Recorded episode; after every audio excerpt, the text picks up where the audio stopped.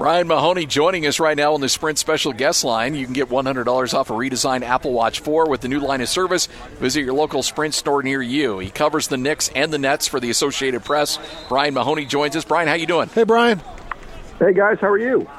Doing, doing great. well. How uh, now? I, now, no job is easy, but there's never a lack of storylines with you, especially right now. Is there not? well, that's for sure. Uh, you know, obviously, a lot of these years I've been over here, we have not had good basketball teams in New York, but there's certainly a lot of stories. And, uh, you know, the Knicks find a way to be relevant even when they're not winning. And uh, the Nets kind of go in and out of uh, importance, but they certainly, right now, based on what they did yesterday, have uh, you know, become very important again. They made some, obviously, some of the hugest moves in the whole league. I want you to talk about the way the New York Knicks fan base is responding to the Taj Gibson and uh, other signees' names and that roster that was just put together. Well, I mean, there's always some disappointment because you know with the with the cap space they had, with the moves they made, trading Kristaps Porzingis to to have enough to get two max guys.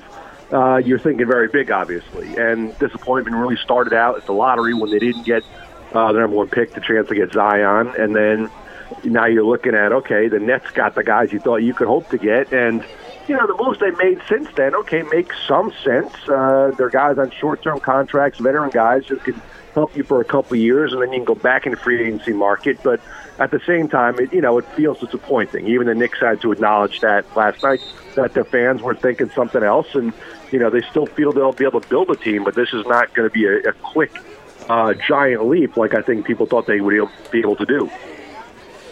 Who do you think?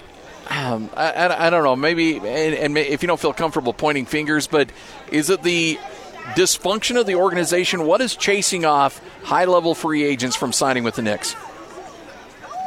Uh, it's a long list, I think, and it's uh, it's easier to do the, the pros and the cons uh, because the list is shorter. But uh, certainly, ownership has uh, you know not been you know very well uh, uh, what's the word I look for? He has not done a good job. I mean, obviously the team has lost for a long time. Uh, he has kept the wrong people. He has fired the good people. Uh, made a lot of mistakes, and they have not been able to build a team where you want to go play with. Uh, there's just they haven't had guys here to come join. Everyone who's had a chance to come here would have kind of been, for the most part, coming on their own, and that's a tough thing to do. You're not going to win on your own, and if you're not going to win, you're going to get criticized in New York. Uh, has more media than anyone else, so they just there hasn't been a lot of attractive reasons to, to come here for a player, uh, and certainly we've seen how how few times they've gotten anybody. The Nets obviously take a I wouldn't even call it a flyer, but they go out, they get Kevin Durant coming off this Achilles injury, and the Knicks instantly release a statement saying, or there was a statement saying that they didn't feel good about maxing him out coming off that injury. Was that to save face? Was Kevin Durant's mind made up before this? Was he always going to be a net? Kind of work that out for us.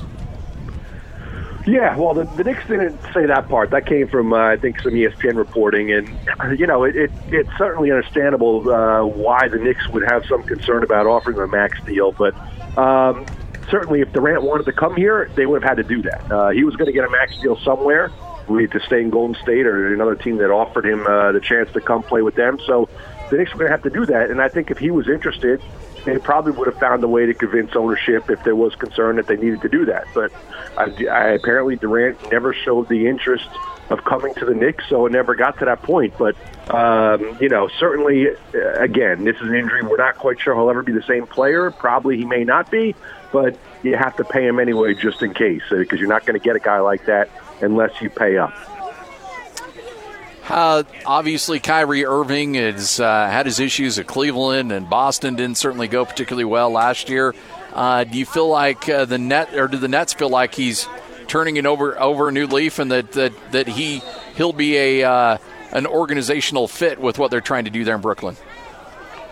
Yeah, you know, I think it's a couple cases there. Obviously, you always feel like things will be different when you play for me. Everyone thinks their yeah. organization is better and has better people around them, and so the, the Nets feel like their culture will uh, will help him grow a little bit in that regard. And two, I think I think he realizes for his own right. Uh, I think he knows that he takes some criticism for the way things ended in Cleveland, the way things ended in Boston, and at some point you have to make sure it doesn't happen again. So I think uh, he'll show a higher level of professionalism here. I think the Nets will help him to do that. And all around, I don't think it'll be the same problem it was as we've seen in his previous stops. Brian, I've always respected your opinion. You do a fantastic job with NBA altogether. You just watched Bojan Bogdanovic through that Indiana season really take over where Oladipo left off in the scoring. And then you see the news that he signs with the Utah Jazz along Mike Conley and Ed Davis. Your thoughts and impressions on putting together that roster? Jazz are having a great off season. I think. Uh, you know, Bogdanovic. Obviously, I saw him start to get better when he was here in Brooklyn a couple of years ago, uh, and he had a great year last year in Indiana. Uh, I'm sure they would have liked to have kept him if they could have. Um, you know, Ed Davis was here in Brooklyn last year. Just a, a hard-working guy. Uh, doesn't need the ball, but he'll go out there and every minute minutes he plays, he'll do something out there, rebound, defend, uh, and a good locker room guy. Uh, just the kind of guy any team would want. And obviously, Mike Conley, we know the same way, uh, is a you know a, a terrific, terrific player in this league for a lot of years and a, and a good leader. Uh, you just can't have enough of those kind of guys. So I think everyone, you know, through day one, day two of free agency is looking at teams who have done well and has the Jazz high up on that list.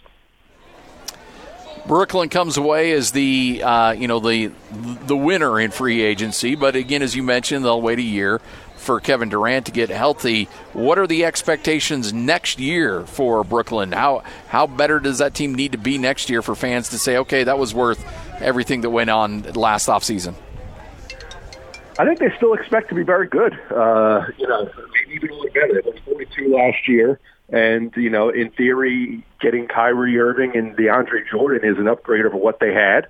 Uh, they have a lot of, they haven't had to really lose much at all from the team they had. Obviously, you know, D'Angelo Russell will have to be gone, but Kyrie Irving plays the same position and, and a little bit better player. So, uh, no matter what, they should still fight for a playoff spot. If not, fight for a higher spot than they were at and then you bring Kevin Durant in the next year. So uh, I think everyone thinks they made the right moves uh, so far. I don't think anyone thinks there's any kind of short-term loss at all while they wait.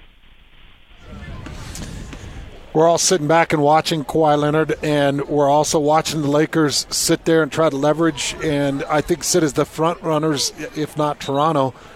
Uh, how does this play out with Kawhi, and what impact does it have with the Lakers, with or without him? Well, I think people look at those as, as the two favorites there, and like you say, and you know, for the Lakers, if, if they're able to add him, you're talking about you know what an unbelievable front court with him and LeBron and Anthony Davis. Um, if they can add him, it's still a tremendous front court just having LeBron and Davis, and then there's still money left to sign guys and fill out a roster. Uh, if they get Kawhi, there's not a lot of money left. Uh, you're talking pretty much. It's going to be very difficult to get experienced players for that kind of money. But uh, if they don't get them, maybe you get two or three guys with that money instead. So uh, they'll be able to pivot. Uh, I think obviously option A is to get Kawhi and figure the rest out later. But uh, if they can't, it's certainly not an entirely loss. Uh, there, there's ways they could still move on and, and fill out a you know very very strong team. Kyrie Irving, uh, a better player than Kemba Walker, but does Boston? Uh, how how I, guess is do you think Boston may be in a better place with Kemba Walker running the ship there as opposed to uh, Kyrie Irving, just based on uh, maybe some of the dysfunction in that locker room? It's quite possible. Yeah, it's uh, it, you know, first of all, he's also an All Star, so it isn't like it's a, a you know a, a big step down to go from Kyrie to Kemba. But uh, personality wise, yeah, it just didn't work with Kyrie there. Uh, some of the young guys didn't like him. He didn't seem to like some of the young guys. Um, not even sure toward the end how much him and Brad Stevens and Danny Ainge were getting along. It just didn't all work. So uh, Kemba, you would think that will be improved. And uh, again, I, I would say that there's still a chance to be a pretty good team. Losing Al Horford's going to hurt uh, just as much as losing Kyrie, I think, maybe more so. But uh, I think Boston has a chance to figure some of that stuff out. Hey, we certainly appreciate your time. Thanks for joining us, and uh, look forward to catching up with you again here soon. Thanks very much, guys. Take care.